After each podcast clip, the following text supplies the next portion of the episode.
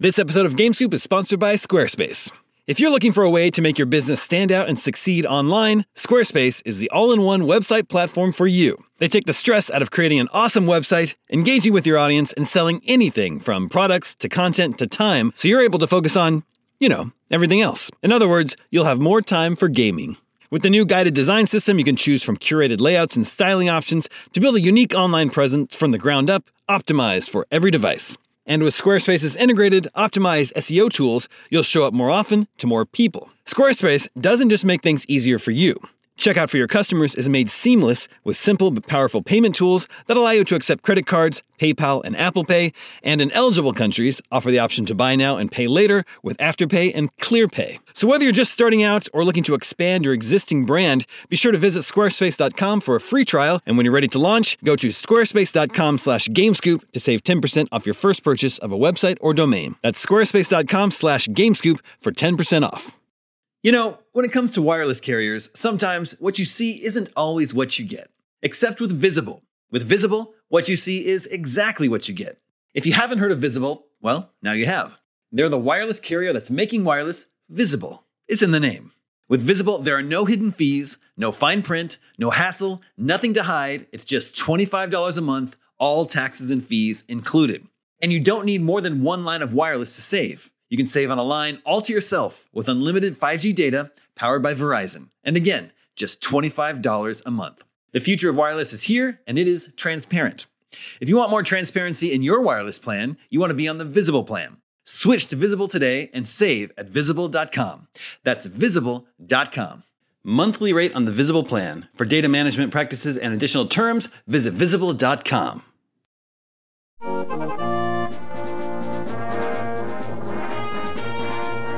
What's up, everybody? Welcome to IGN Game Scoop.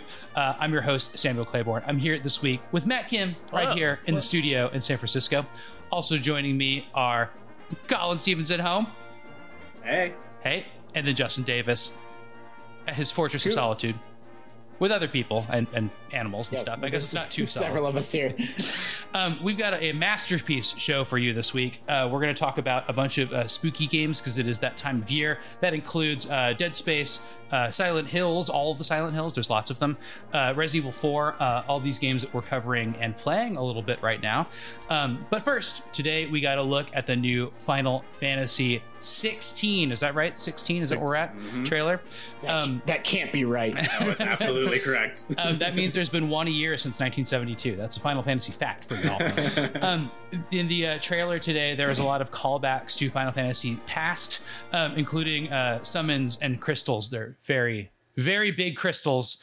Um, and from Kat Bailey's coverage, uh, she mentioned that crystals are a famous part of Final Fantasy's lore going back to the original game. While they haven't been in every single Final Fantasy game, they're generally included as a more nostalgic element in the series. Their inclusion in Final Fantasy 16 suggests that Square Enix is intent on honing in on iconic imagery from the franchise despite differences like the action oriented combat. So, Colin, I want to toss to you first. Uh, we got crystals, we got summons. Those are all old school things, but I believe I overheard today in a meeting we're all in that people are thinking this is the dark Final Fantasy, maybe in Yeah. at least compared to the Road Trip Boys, which I believe was the na- subtitle of Final Fantasy 15.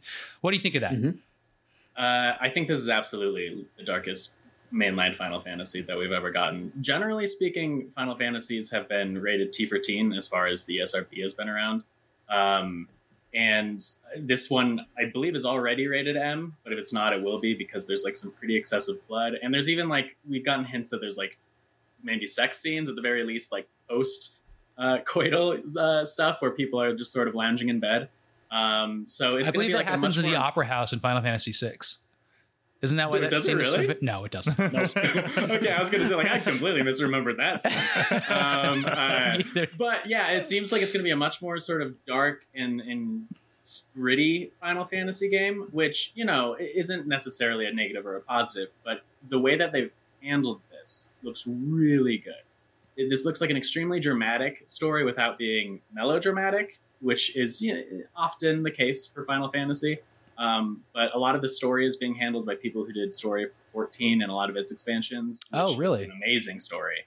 Um, so That's a Matt Kim jam be over here. really- Still play. See here, those people post, you know, the, the deed. Um, uh, and the combat, I, one of the big combat designers worked on Devil May Cry 5, which has incredible action combat. So it's it just this this feels like a no brainer that this is going to be an amazing game. Because and they even mentioned today that like this game is finished. They're just polishing it for the next like I don't know nine months until it comes out in summer 2023. So this game is going to be like polished to an absolute sheen. Um, I think that Square is really banking a lot on this game because they're. I think they're tired of Final Fantasy having a sort of, you know, uh, not super consistent high quality lately. Honestly, Mhm. honestly, it's been since probably twelve that it was pretty widely agreed upon that that was a great game. Mhm. Um, Fourteen, of course, has huge amount of support, but that one's an MMO, so it's slightly in its own category. But you know, with thirteen and fifteen both being good, but not necessarily, you know, up to snuff games in the mainline uh, series. I'm so excited for this, and the story looks so cool, and like it just there's so much drama and blood, and Who, violence. who's the fiery summon here? Is that Ifrit? That's Ifrit. Okay. That's Ifrit. Yeah, And then Bahamut's so- the dragon, right? Yeah, and so the whole the whole sort of gist of this game is there's these multiple cities. They all have their giant crystals, um, but they've been like slowly dying for the last fifteen hundred years, and the Earth has been dying for the last fifteen hundred years. So you're starting this game in a very desolate, desperate place, and each of these That's what makes it the Final Fantasy. Always. finally after 16 it'll it'll end um, but like uh, these crystals pick people uh, in their kingdoms to be their um, dominants and the dominance house the summons uh, which is we're getting into the nitty gritty here but basically each of these Where are you people- getting this stuff from? oh it, it's it's been pretty common knowledge that they've been Is- oh no, I'm saying, are there like press releases or something with this like yeah background they've been, they've information? been talking about this for a long time and they've been talking about it even more today That's so cool. Um, but basically, uh, uh, there's just specific humans that are picked that house these summons inside of them, and then they bring these summons out and fight each other. Mm. And what I'm guessing is the main character, his name's Clive, um, which is a silly name, but whatever. Um, uh, sorry to any Clives out there. Uh, There's a there's a game series with Cloud and and Squall, and you focus on Clive as being the silly name. That's true. It, it's silly because it's it's silly because it's normal. That- uh, that's why I'll say that. It sounds Um, cool but in these crystal cities, though. Yeah, and he's got he's got this little brother who's the Phoenix um, dominant, and it appears that his little brother's going to die, and that's what sets off his like story of revenge. But it looks like he will probably be taking these powers and abilities from different dominants as he travels throughout the world. And he's like, it seems like he's going around killing all of these people, and then once he kills these people, he gets their powers. to Oh. use in, Would you like, say he's going rogue? I mean, he kind of yeah. It's an yeah, X-Men I, joke. I, I, I, I, oh yeah. I mean, okay, I didn't catch that. But. I like that it's these, you know, and, and again, we don't know. Like we're basing off trailers and like plot synopsis, so who the heck knows? But like based off what we've seen so far, it doesn't seem like there's some big evil that is being fought against, but instead it's kind of warring nations. Mhm. Like it's kind of Yeah. Game of Thrones esque Yeah. in that way, and you know, and, and you know, Final Fantasy Tactics and other other you know Square Enix games have have taken that approach too. Mhm. That's very intriguing and very interesting to me. Um, I happen to really, really love and have a soft spot for Final Fantasy 15, Hmm. but I recognize and acknowledge that Boys. I'm in the minority there. Yeah, the Road Trip Boys, like I love it. um, that game has a really special place in my heart, actually. But um, but like, it, but Colin, you're exactly right that Square Enix seems to be really, really taking their time to make sure that this is like you know a breakthrough mass market success in a way that like the Final Fantasy mainline games have been on a, a little bit shaky ground for a while now. Matt, what are your thoughts on this Uh, yeah. big old reveal? Are you a Final Fantasy person beyond 14? I should ask first. Mm, No, I mean not beyond 14. 14 is the only Final Fantasy That's game the that I one. play. Yeah, it's the Okay. only one that I You should play. start with one after this. I I've heard that's not true. I've heard people no, say it's, don't. it's got elves. One's really good. yeah, okay. It's, it's pretty Dwarfs? short. You can get through it pretty quickly. Uh, It's got pirates. It's got It's got a it's- shark, a big okay, shark. I'll play It's got- Strangers in Paradise, which is a faithful remake of one. Is what That's I've heard. true. Yeah, but does Strangers in Paradise have it does it have Matoya's Cave in it, Yeah. which that song hits it Oh, it's slaps so You can so talk much to harder than it brooms, is. man. Okay, hold on. 14 has Matoya's Cave in it, and you can talk to brooms in that What? one. Yeah. So, Really? yeah. What? Yeah, 14 14, is- goes Okay. deep into well, the I, you've sold me on 14. so I've already seen Matoya's Cave and her talking brooms, but anyway, but yeah, All I'm, right. I'm really excited for this one. Uh, strictly because of the 14 connection. You know, let's call Yeah. says, a lot of the What 14 pedigree, right? The pedigree is all mostly 14 people, and like even the even the synopsis is actually kind of vaguely 14y. Like Hmm. 14 has a lot of. I mean, this was a couple expansions ago, but when it began, it was a lot about warring city states. You know, like different factions in this world. That makes sense for an MMO. right? Yeah, right. And so it was one of the same things. So like I was watching this trailer and there was all these like little fiefdoms going like, well, we're the best fiefdom. And I'm like, this reminds me a lot about 14. You know, there was also uh, 14 has a huge uh huge sort of like uh the story leans heavily on crystals and and icons or and titans and stuff like that and so a lot of those elements are reappearing in 16 which is great for me because again I only played one Final Fantasy game, but also you know it, it it's nice. It's it's I think for me personally, I'm really excited for it, and you know whatever, maybe it'll get me into the other ones. So I have to ask our expert panel here: Has anybody seen a Moogle? Oh, Zero Moogles? maybe What about oh, You just mean like It- on this earth? Like what no do you mean? in sixteen in the game. stuff? Oh. yeah. No. I think Okay. there might have been. Okay, so we got a maybe on can't say for Moogles. What about Chocobos? Yes, Yes, We've seen They ride Chocobos, so them like Chocobos confirmed, and then the finally airships.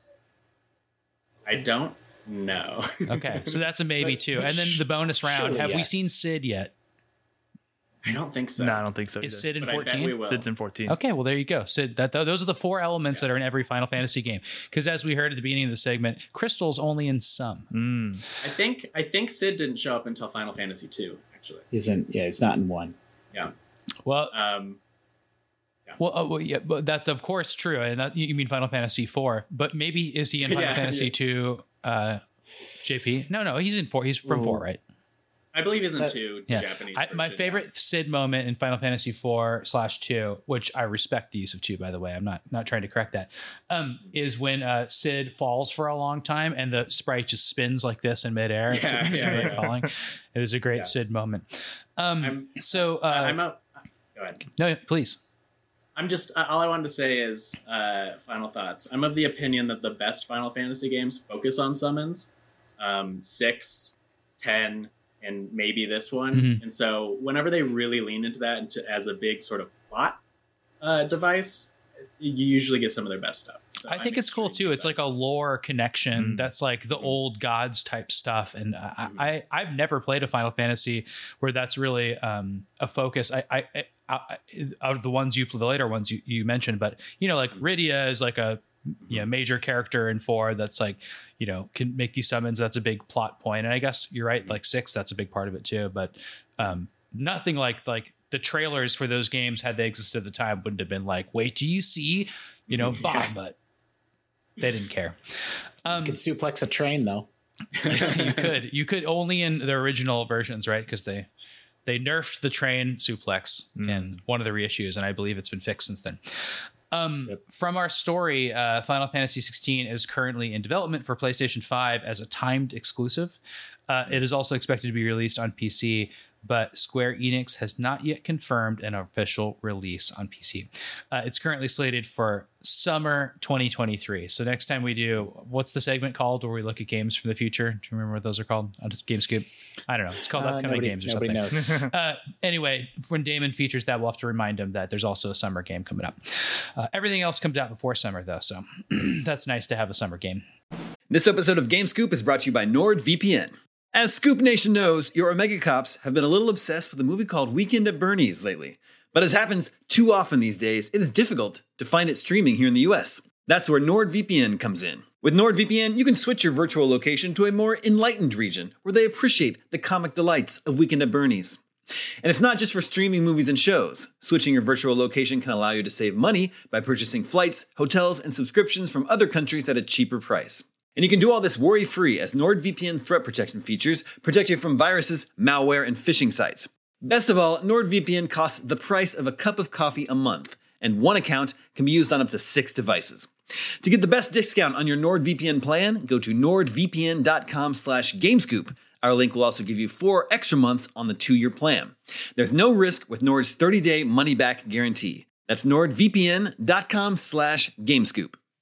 Hey there, it's Rachel Ballinger, and I am thrilled to invite you to Rachel Uncensored, my podcast where I get real with my friends and celebrity guests, where we talk about all sorts of topics. From personal stories to hot button issues, we cover it all. New episodes drop every Wednesday, so make sure you tune in on Apple Podcasts, Spotify, or wherever you listen to podcasts. Trust me, you won't want to miss out on the fun and candid conversations we have here on Rachel Uncensored.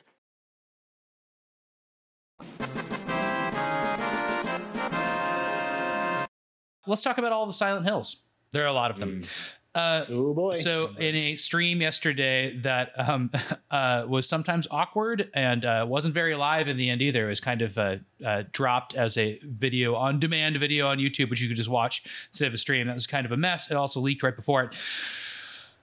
We got a, a bunch of information. I think we already kind of knew about Silent Hill, including that Bloober Team is working on a game in the Silent Hill series. Yep. It is called Silent Hill 2. Uh, it is going to be a remake of Silent Hill 2. Now, Bloober Team, uh, for those who uh, might remember, it made The Medium, another horror game.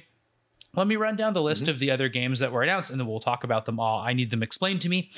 Uh, I'm not a Silent Hill player. So then we have uh, uh, No Code, uh, the developer that made Observation, which we gave a nine out of ten to, by the way. Uh, uh, uh, double A is what they call this developer uh, size. It's not a triple A developer, but a developer that made a good game that's uh, more on the indie side. They're making a game called Silent Hill Townfall. Uh, NeoBards, which is a Capcom outsourcing company, so uh, to this point, I don't think has led a project. They're doing a spin-off set in 60s Japan. Yes, please, uh, called Silent Hilf. Just kidding. It's called Silent Hill F. And then multiple studios, including Bad Robot. Uh, yes, that one. Uh, they apparently have a game development wing. Are, are working on a game called Silent Hill Ascension. And then uh, Christopher Gans, Gans, uh, the director of the first Silent Hill movie, is making a third movie in the series with Return to Silent Hill. So that's four games and a movie. I wanted to start with Matt, who participated in a lot of our news coverage of this. Were there any actual surprises in this? So Bloober Team is working on a full Silent Hill uh, 2 remake, which is like uh, one of those ground up remakes, like you know Resident Evil 2 HD uh, or remake stuff like that. Ugh, I'm getting it all mixed up now, but it's not an HD remaster. We already had one of those, and that was terrible. So, what was terrible about the HD remaster? Uh, so this came out right around the time where there were a lot of like really cool remakes happening from um uh Bluepoint, Blue Point. Oh they- yeah, the Sony like in, like Shadow of the Colossus is one of them. Exactly right, and so they were knocking it out of the park with all these uh, HD remasters, and a lot of people were excited for a similar treatment for Silent Hill uh, HD, which was going to do an HD remaster of two and three. And what people got was not that. It was uh, it looked not that much better than the original PS2 versions. Um, a lot of the assets were uh, replaced with really like low quality versions of it. So there's like a really famous example where uh, there's a scene in Silent Hill 2 where James comes to Silent Hill and Okay. just, there's a sign that says "Welcome to Silent Hill." Um, and the font that they use in the HD remaster is like Comic Sans or something Cool. close to Comic Sans. And, That's great. And people are just like, "What is going on here?" Uh, So it's not just that like they cleaned up some polygons and that wasn't enough. They like nerfed it. Yeah, yeah. It Well- just ended up way worse than the original to the point where people were just like, if you have a PS2 copy, just play that because it still looks better than this 3 HD version.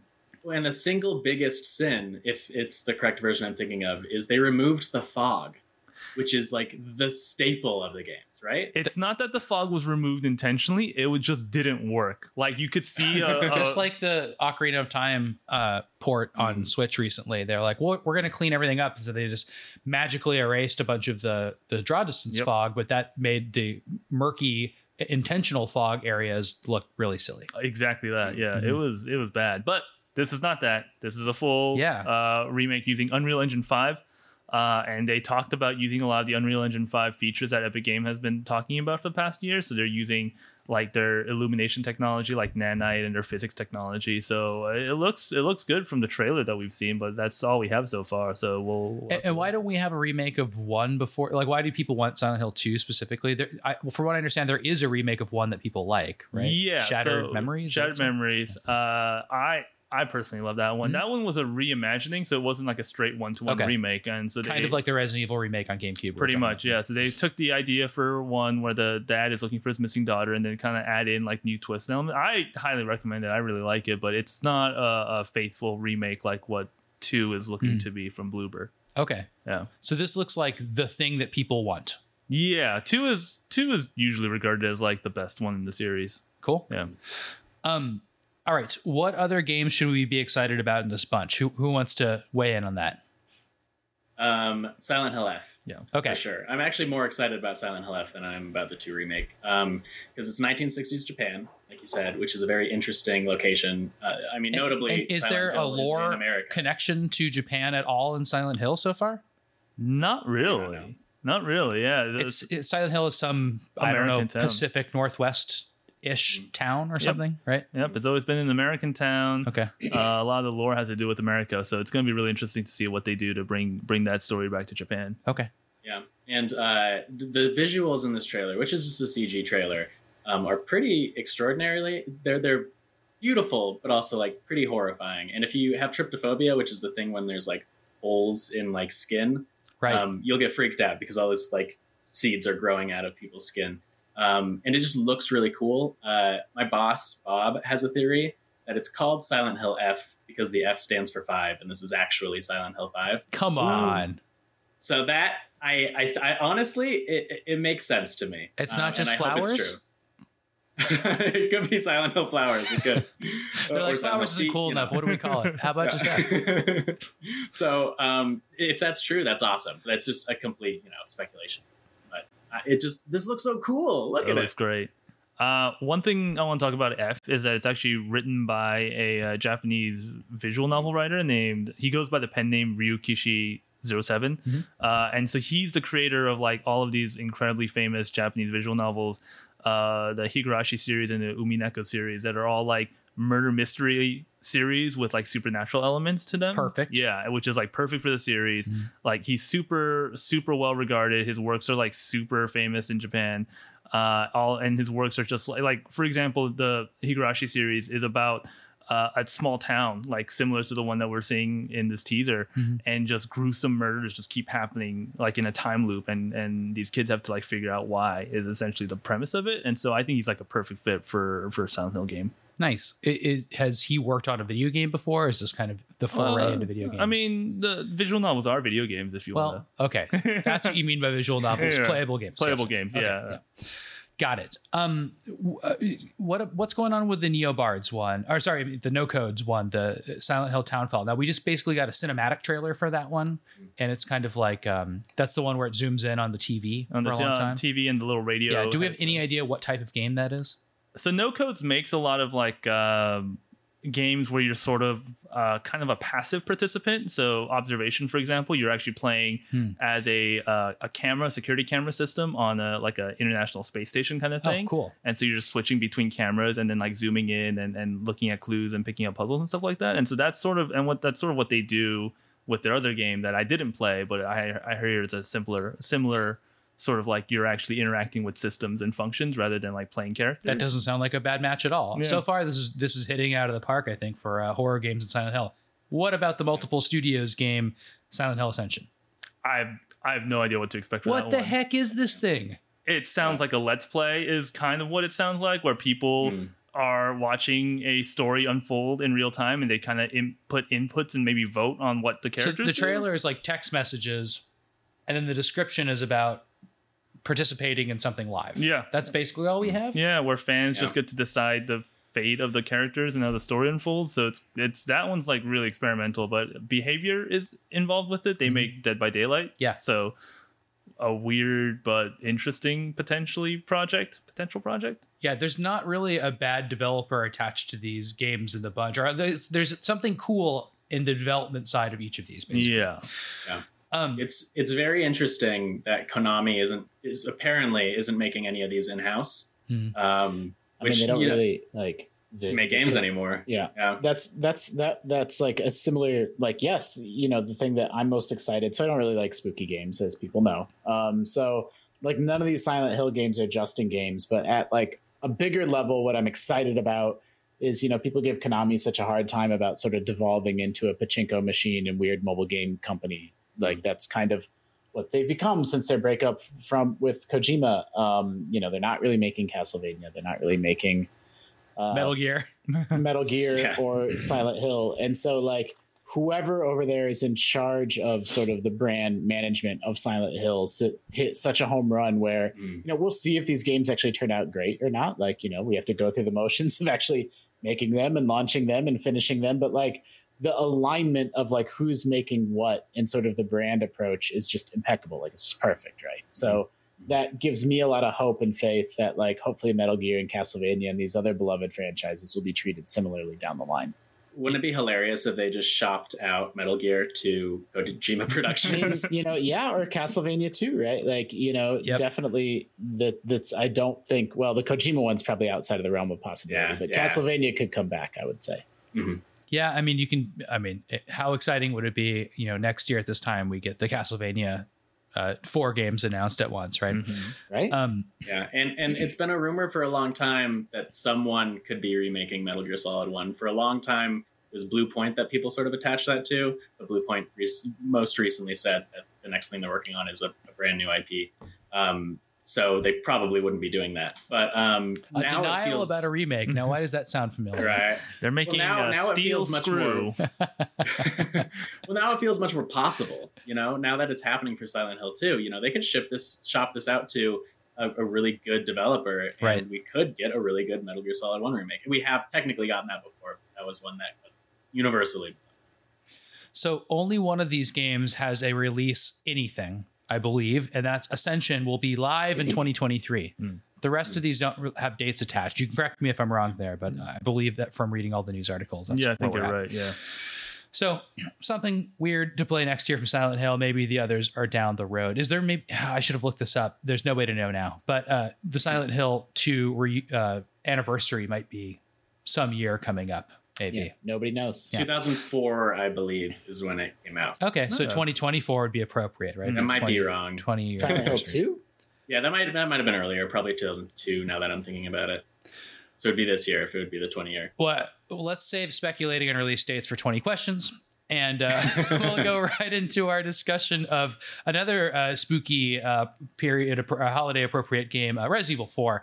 Um, So, uh, right before we hit record on this, we uh, had a 30 minute um, uh, live stream of Resident Evil news, and the biggest news out of that was Resident Evil 4 stuff. They basically showed a trailer. We also have a preview up. Check it out; it's really cool. Dale Driver got to play Resident Evil 4, and so did Brian Altano. Um, and uh, they got a lot of footage of it. We did a couple of cool things. We compared Resident Evil 4's uh, 360 uh, later version with this in uh, graphics. Uh, so check that out. It's a great video. And then the preview itself actually explains a lot of the new stuff, which I didn't know what to expect, right? Because it's like, is this game going to be a remake of a wonderful game that doesn't need any polish? Or is it going to be a remake that adds to it? And why would you do that? Well now we have a little bit of an answer to that. So I'll go, let me go over some of the changes I've noticed and that we noticed in our preview. There, there are very few of them, but one of them is that uh, there's different story beats. So, right when the start of the game happens, there's a famous scene with a dog. A completely different thing happens in this game. Completely different. Uh, check out our preview to see what that is. And you know, you don't. Have, I don't want to spoil it for long term. I guess Resident Evil fans, although it's it's pretty interesting.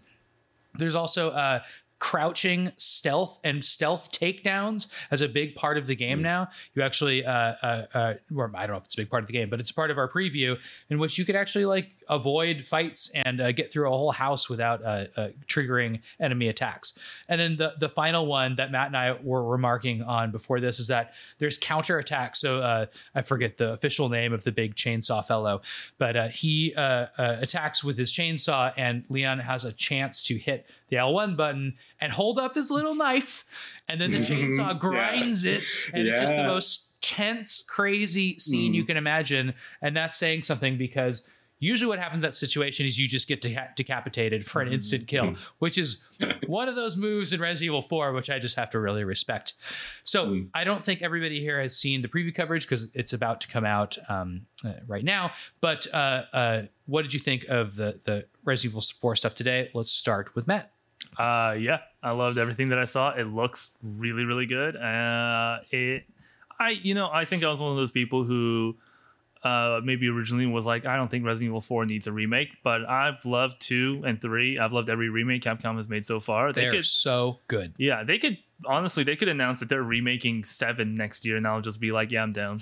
you know, at this point, I'm just like, yeah, okay. because they've taken the core games and improved them each time to uh, in such an interesting way. Right? Yeah, like they've done such a good job with remakes. It's not just new visuals and new new graphics and stuff like that. Like they change up, uh, you know, story elements. They change up gameplay elements. Like everything. uh, Like two, I'm gonna say it right here. Resident Evil 2 remake is the best Resident Evil game in the series. It's incredible. Yeah, and and So so, every time that they're just gonna announce more remakes, honestly, I just like yeah, I'm down. Whatever you're going, whatever you want to remake, I'll I'll, I'll play it because they've all been great. Now, Justin, I know you don't like the spooky games. Is is did you break your your streak for Resident Evil 4 at some point? Yeah, I mean, Resident Evil 4 might be one of the last horror games I played. Nice. Like, no, like no, like horror games are not necessarily my thing, but like Resident Evil 4 is just a really impeccable, perfect action game. Right. And it's kind of not. to That was a criticism at the time. Remember, people were like, "It's not even horror; it's just action." And now it's like it's the best horror game.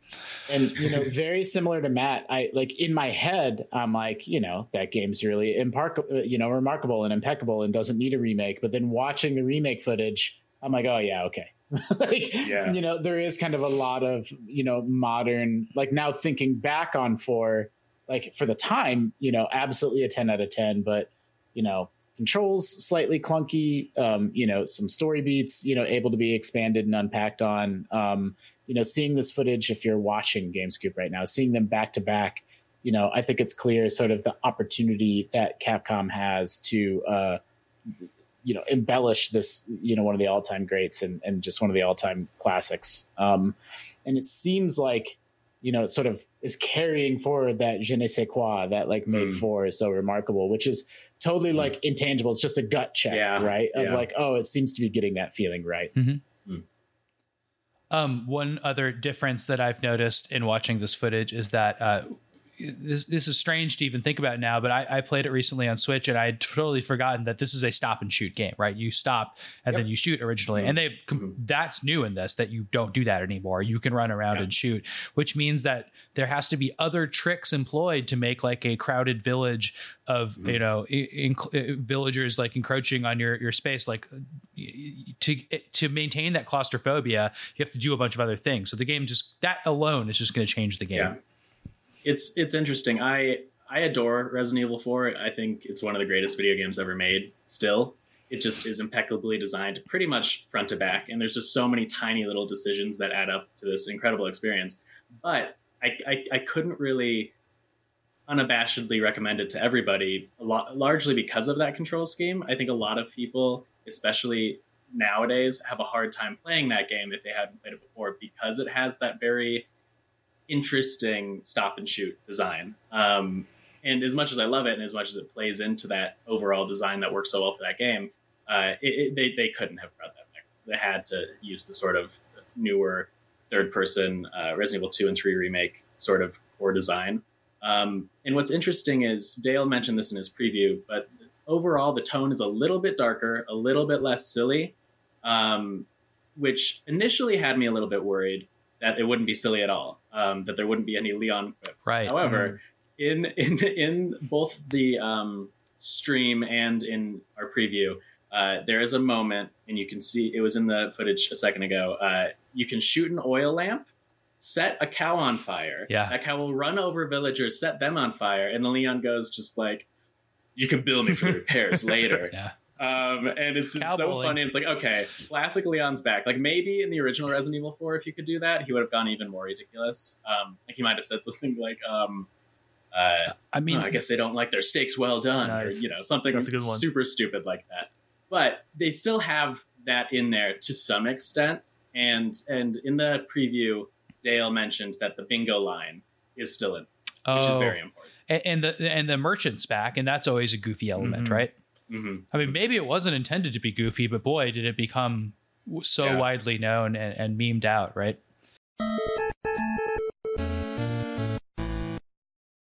That brings us to what hast thou been playing? Our uh, segment on uh, what we've all been playing. Uh, i got an exciting one for y'all this week. This guy right here matt kim's been playing dead space.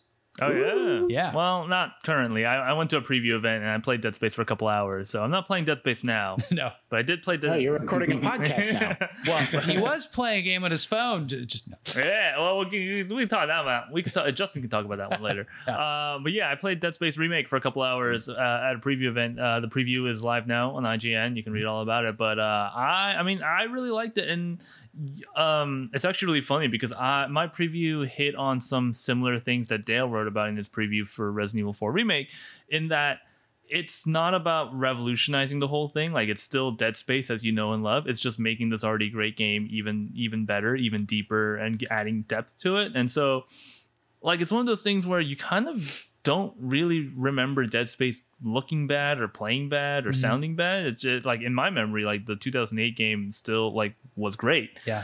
And you're playing this one, and you're kind of just like, yeah, this is sort of how I remember it being, which is it looks good and it plays good. But then you kind of look back at footage and you're like, oh, that's an old game now. Like you, like the Ishimura looks looks really like polygonal in in mm-hmm. 2020 and 2022. And so and so you're looking at all these graphics and blood and and gore and you're just like, oh, okay, so this is this is just that, but you know, made with now technology and part of your coverage uh, you mentioned that the ship you can con- traverse all the way to the front to the back, like the whole game. Do you think they're going to play that up as like a gameplay element, or is that just like a thing? They're like, oh yeah, you can backtrack. yeah, want. so that's actually really cool. Okay, so yes, you can tra- you can traverse the ship in its entirety, front to back, seamlessly without any load times or any cutscenes like that.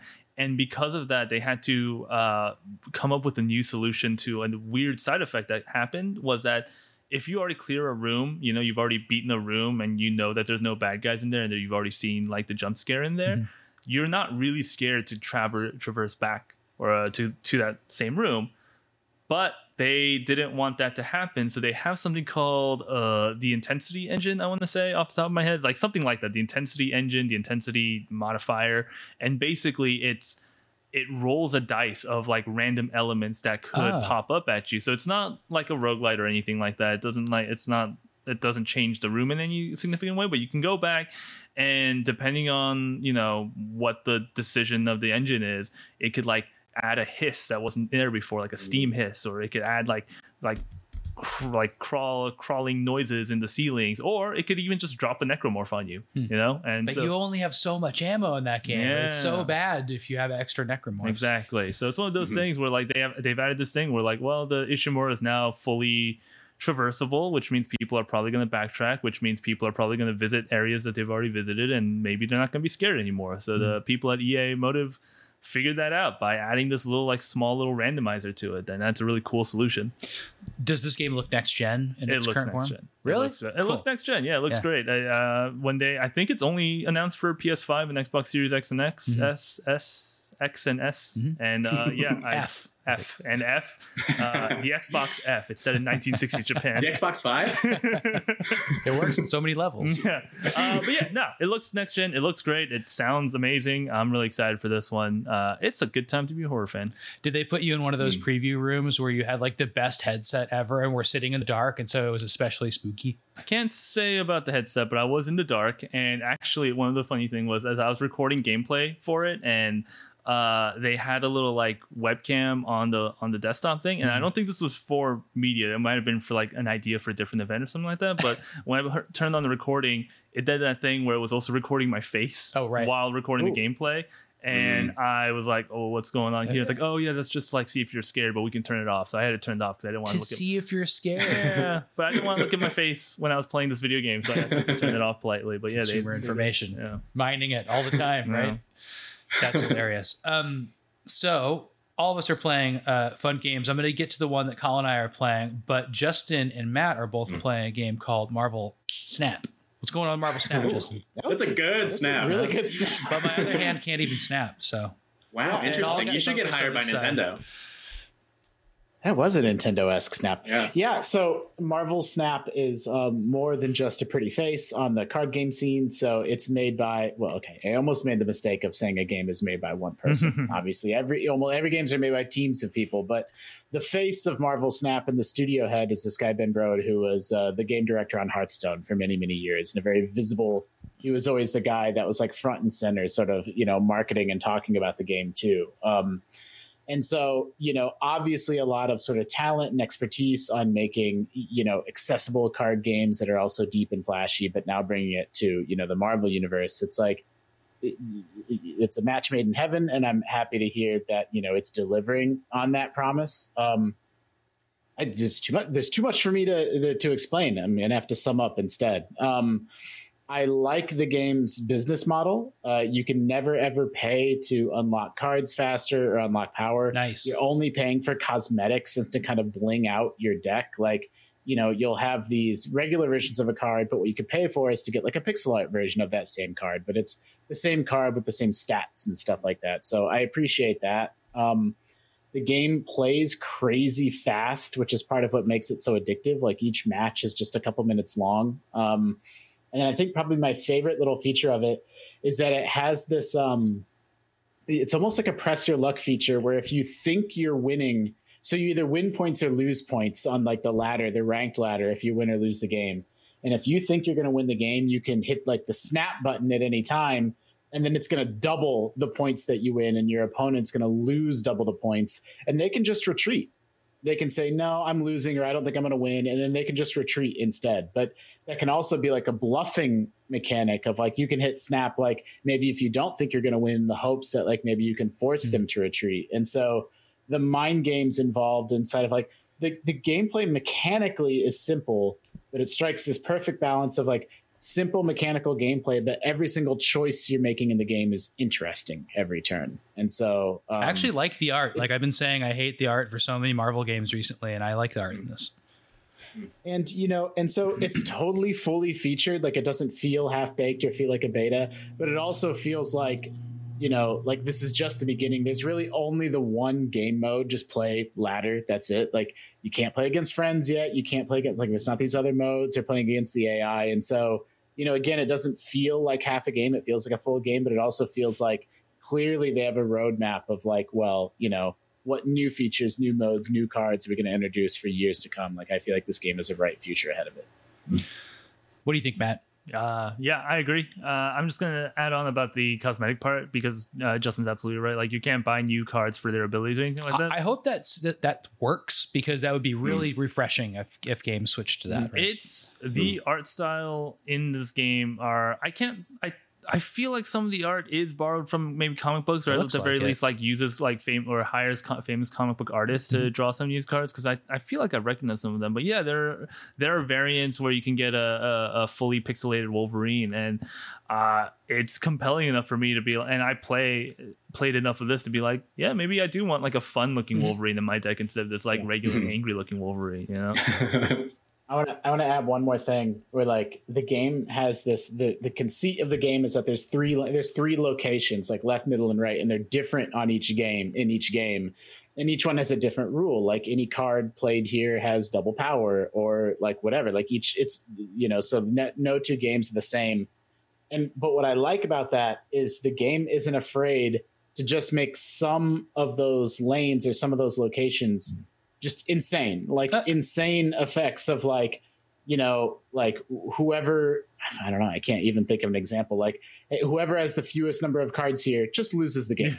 and so then what's normally a game where you're trying to balance between these three locations is like now you're only fighting over one location or it'll be something like, you know, after after halfway through the game you and your opponent like switch hands. So you give them your cards and then mm. like you get their cards and like that happens one out of every eight games like something weird and crazy that like completely flips the game on its head happens. And you know the card game feeling like a game and not like an esport or something like it's not afraid to be like weird and unusual and like odd and like take its rules and say nah for this game that's not going to be the rules. The game's going to play in a different way. And and i appreciate that about it too.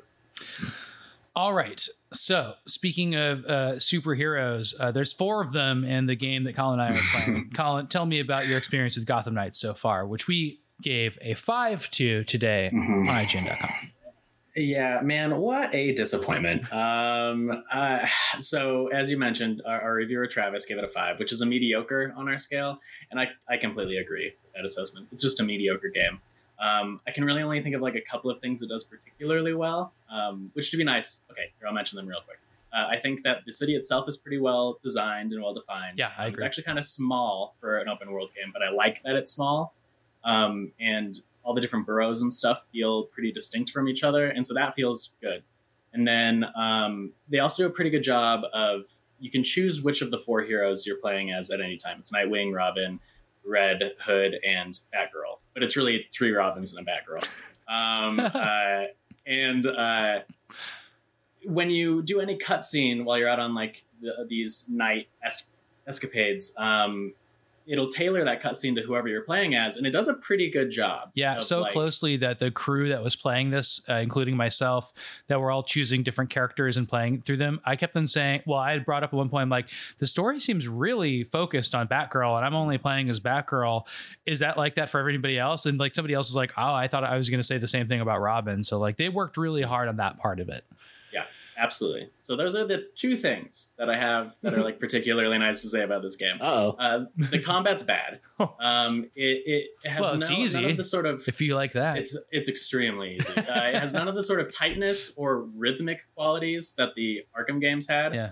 Um, it And has why sort change of those that? basics? Like I don't know, and and I'm, I'm trying not to compare it too much to those games, but it's like every other open world game copied them after that. The Spider-Man games copied them. After yeah, that. I mean, Shadow Now of it Mordor feels like took it too, right?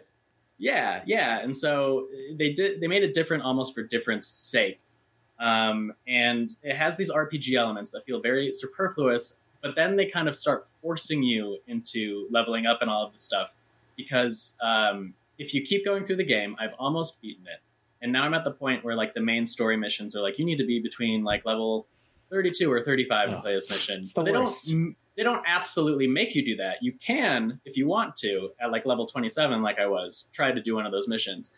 But then it just makes every single enemy not harder, just have way more health. Mm. um, to the point where like an enemy, like a sort of bruiser kind of enemy, um, would take genuinely like a hundred hits for me to kill them.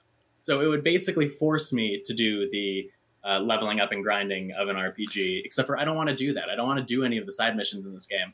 And um, the bosses in particular, The side missions, by the uh, way, are just like drop in on some baddies and knock them out, and then yeah, there's like a few variations. You have to interrogate people a lot, yeah, um, and it's just not that fun. they're like and oh, it's just, what you'd expect in like an open world Spider-Man game. It's like stop the crime, basically. Mm. yeah, exactly. And so just And front like to back, for like a couple hours, that's fine. But like grinding that stuff is ridiculous. There's no variation.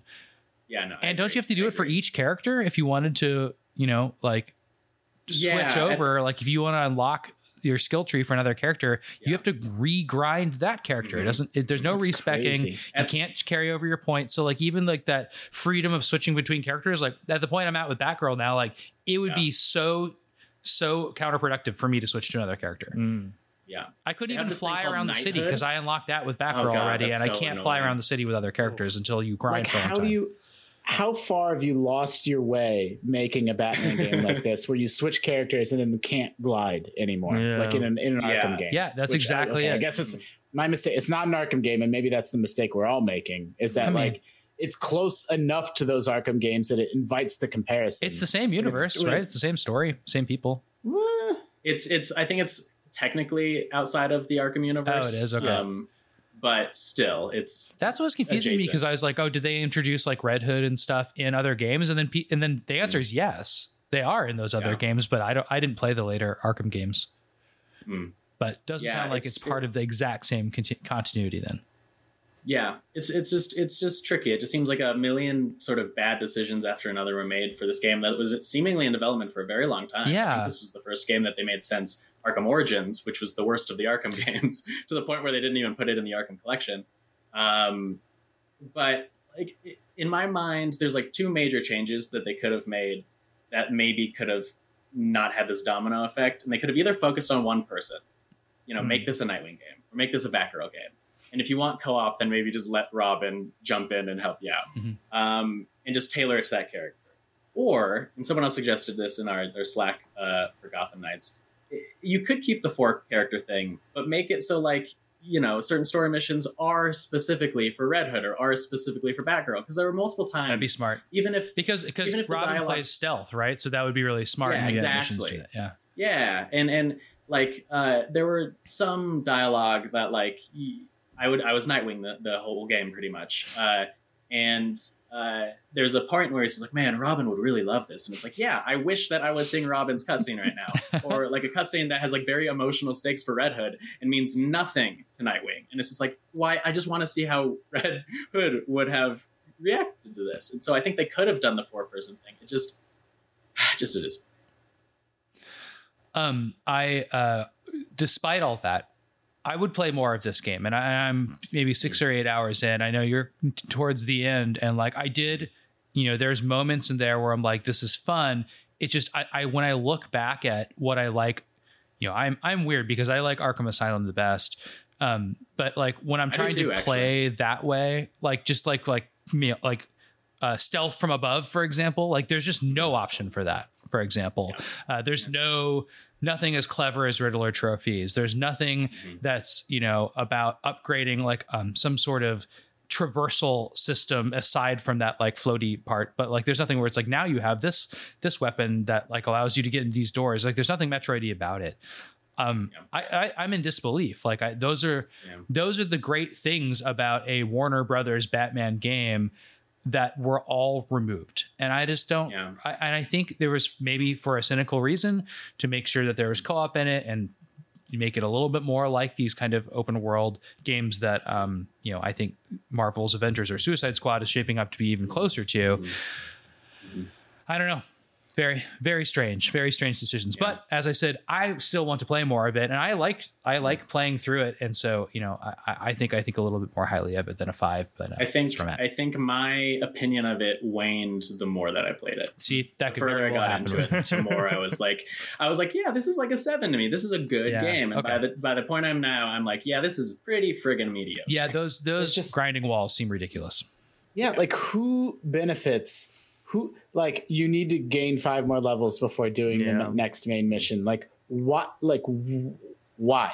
Like Yeah. what? What is it in there for? Like like you said, Colin. What chain of decisions led Yeah. to like that being in this game is just baffling. I mean, it's just time lengthening usually, right? It's just kind Yeah. of like a it's cynical. not like it's Mm. unfortunately it's not it's it's like structured like a game as a service game, but it's not. exactly that's Yeah. So a, it's just exactly right. bizarre. yeah And, and so it's like, wh- at what point was this supposed to be one? And then maybe like maybe uh, the Avengers came out and they saw how big that bombed, and they were like, okay, we've got to remove this. But it's like, oh, we're halfway through development. This is what the game is right now. You know what I mean? Yeah. So who knows what happened? But un- Is there- unfortunately, I'm not a huge fan. Is there are there multiple difficulties? Like, can you set it to like easy, medium? There are. Okay. So what I I I admittedly I wasn't going to talk about this because I didn't want people to think that I'm a noob or anything. Um, it was taking me so long to defeat enemies. They weren't hard. It was just taking me so Yep. long to defeat them because their health was so crazy that I genuinely went down to easy just so I could beat them faster. I was gonna say. So what I do is, uh, I don't like grinding in JRPGs when I Mhm. play them. So like Mhm. for Persona Five, for example, like I love the Persona games. I just don't have.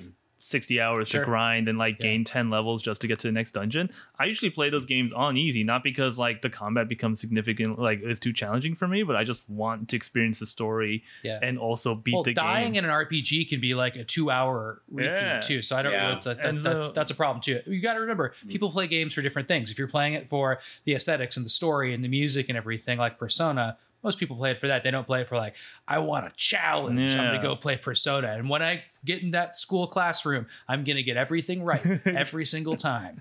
Or yeah, like I'm not min maxing the party, you know, I just want Mm-hmm. to experience the fun high school lifestyle. Yeah. Uh, yeah.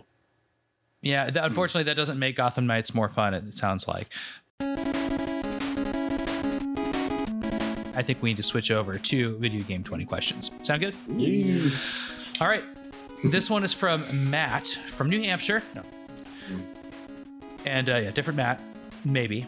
We'll see. What if that's the meta? uh, and uh, let the questioning begin.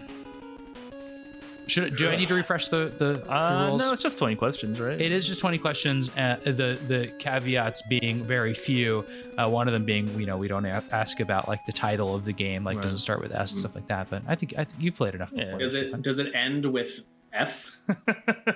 That's not that's not that's not an actual question. He's making a goof. No, no, and we share the pool, right? You We're, could ask that question Yes. 26 times if we had 30 questions. and we're, we're all Uh, sharing the pool of questions, right? You are, Okay, okay. Yeah, and then and then you can't ask the name of the game.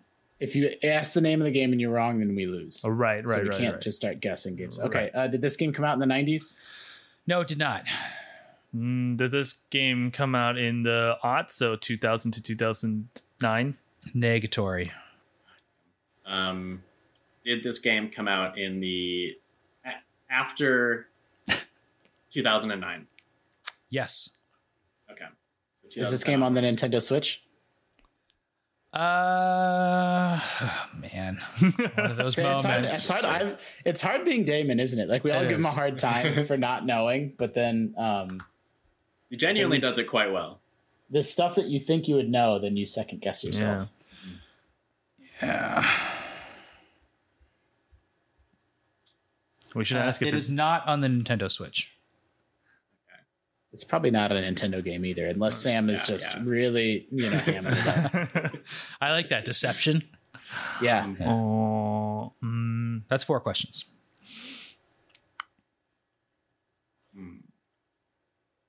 Uh, was this game released on a handheld device? No, it was not. oh, okay. Um, the did this game win any of our best of end of year awards? Uh, any of them? Any of them? Yes. Oh, interesting. So acclaimed to some extent. It's a spicy question. Mm. Or it wasn't like music or something like that. Yeah. You know, you never know. Um, okay. Uh, did this was this game made in Japan? No. Okay. Um, Is this game part of a famous franchise? Oh yeah. oh, okay. Um, was this game released during the PS4, Xbox One era of consoles? PS4, Xbox One. No. What? Interesting. No, it was Okay. not. So hold on. So it's not a Switch game, a last gen game, a handheld game.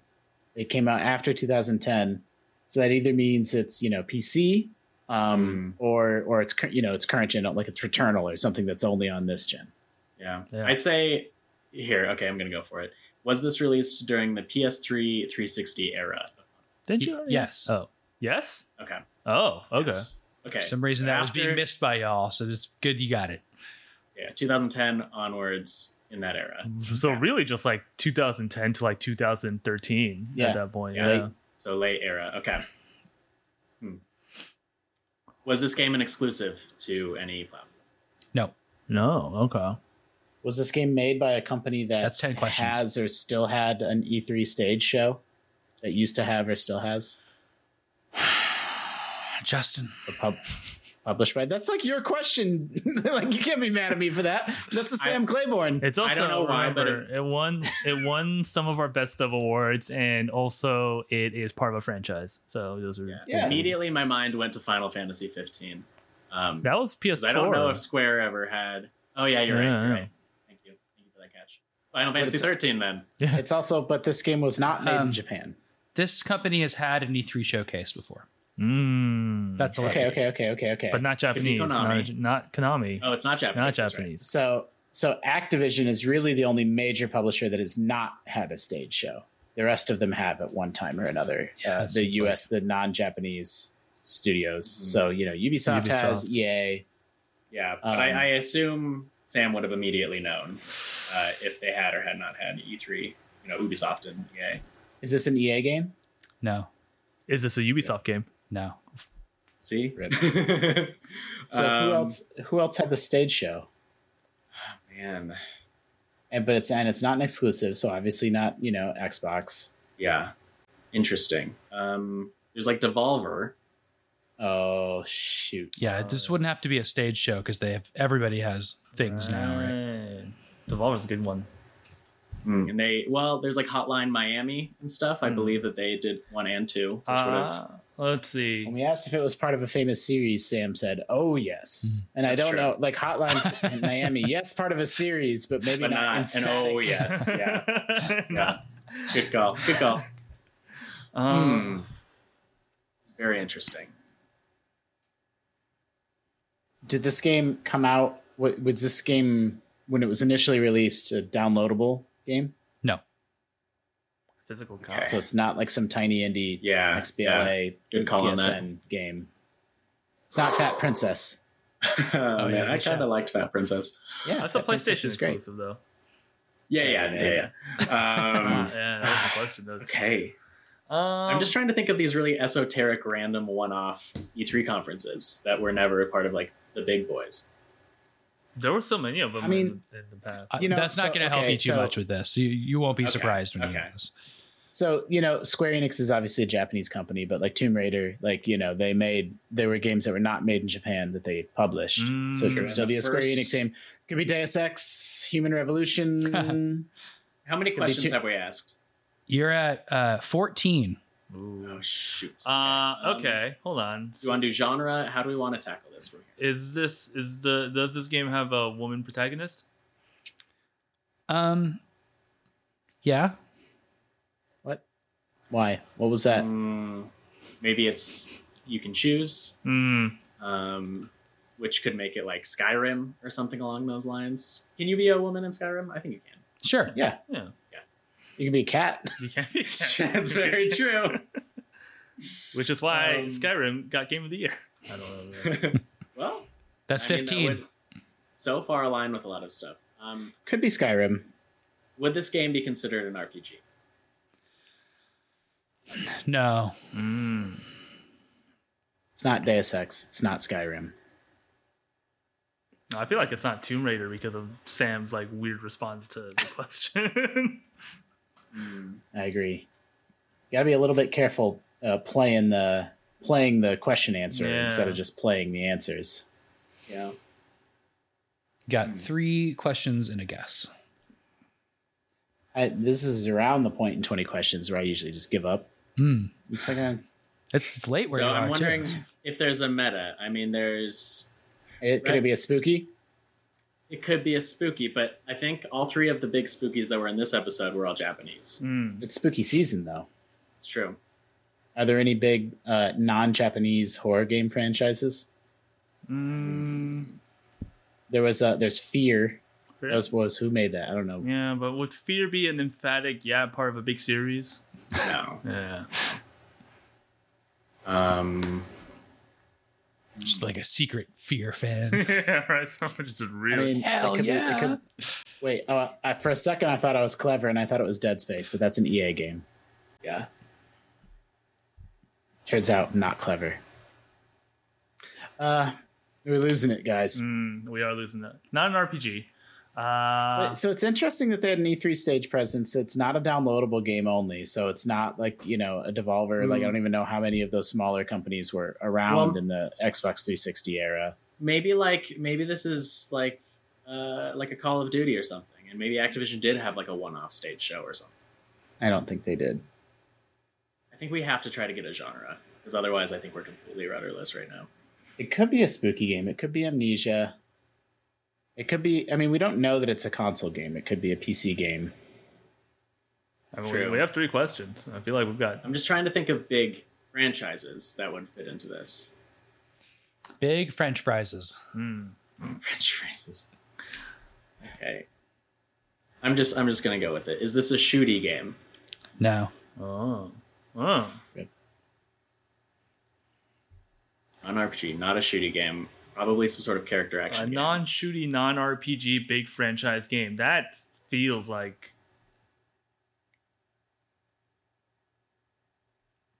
Plants vs Zombies. Peggle. it had a physical release. Did Peggle have a physical release?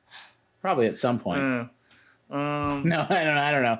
Like I, I told you, I already told you, I've given up. Um, Justin's out. Justin's out. yeah, basically, except a troll, Uh, what? unless it comes to me in like a flash, which happens when every It hundred hap- games. that- you wait till 19 for that is when that happens. Yeah. Why are there so many video games? Uh, what what was our questions regarding platforms? What did we ask already?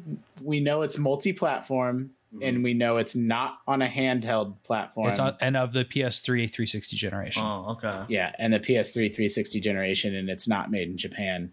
But after 2010. What after drawing? It's not an RPG. Did we eliminate Ubisoft, or did we just Yeah, we breeze asked, right by no, we that? asked Ubisoft and EA. Yeah. Uh, is this a PC exclusive?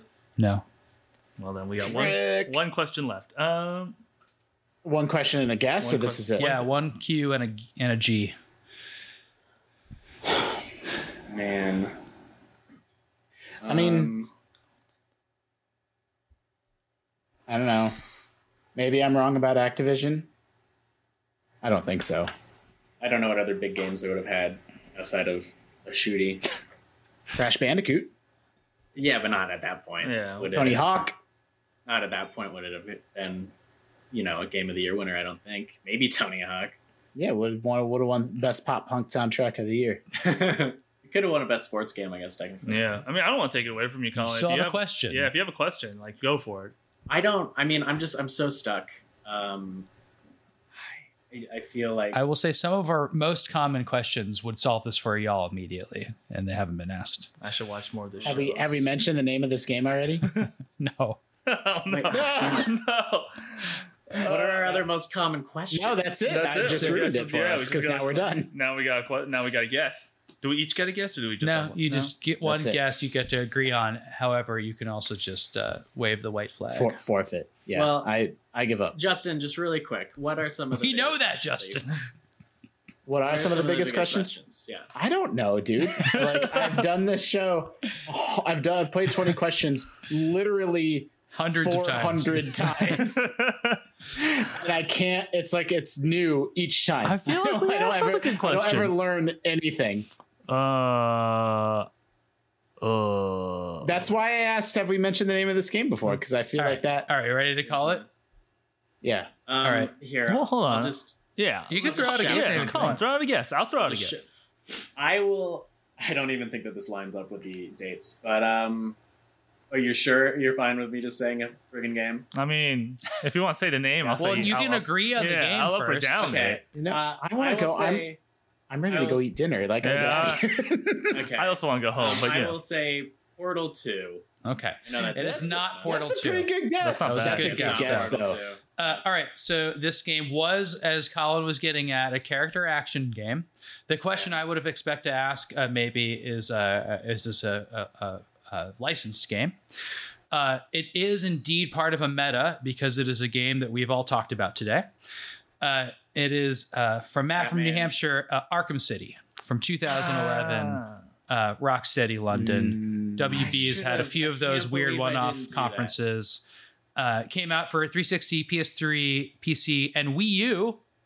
Originally, of course, it was ported to other things. We gave it a 9.5 of 10. You said yes. This had a female protagonist. It didn't you? does. So you can play as Catwoman You through the can play- entire game. Yeah, that's right. Man, through the entire game. The game. entire You game. can. that is wild. Yeah. Whoa. Yeah. Well, Okay. Well, I'm just disappointed in myself.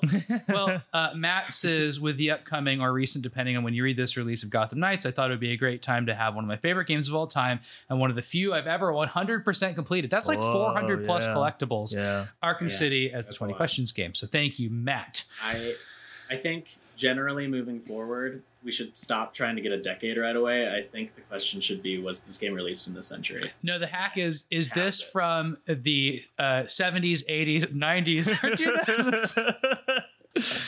all right. Uh, we all need to go. So that's all the All scoops we have this week. Uh, thank you, Matt. Thank you, Justin. Thank you, Colin. Uh, remember, you can get in touch with us at uh, gamescoop at IGN.com if you have 20 questions, suggestions, or you can just send us 20 questions and maybe we'll answer them over 20 episodes. Um, We won't. uh, uh, I've already said thank you to everybody, so now I can just say this has been Game Scoop. We're out.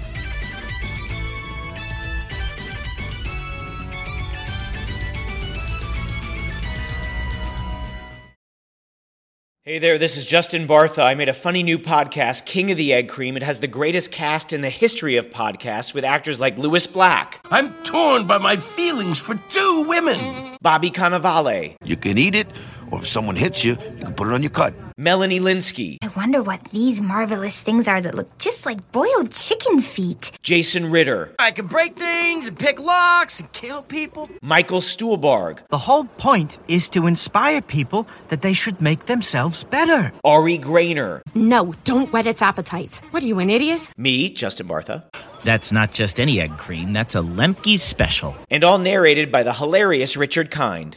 This is the story of Harry Dalowitz and how he rose from nothing to become New York's King of the Egg Cream. So if you like funny true stories, come listen to King of the Egg Cream, available wherever you get your podcasts.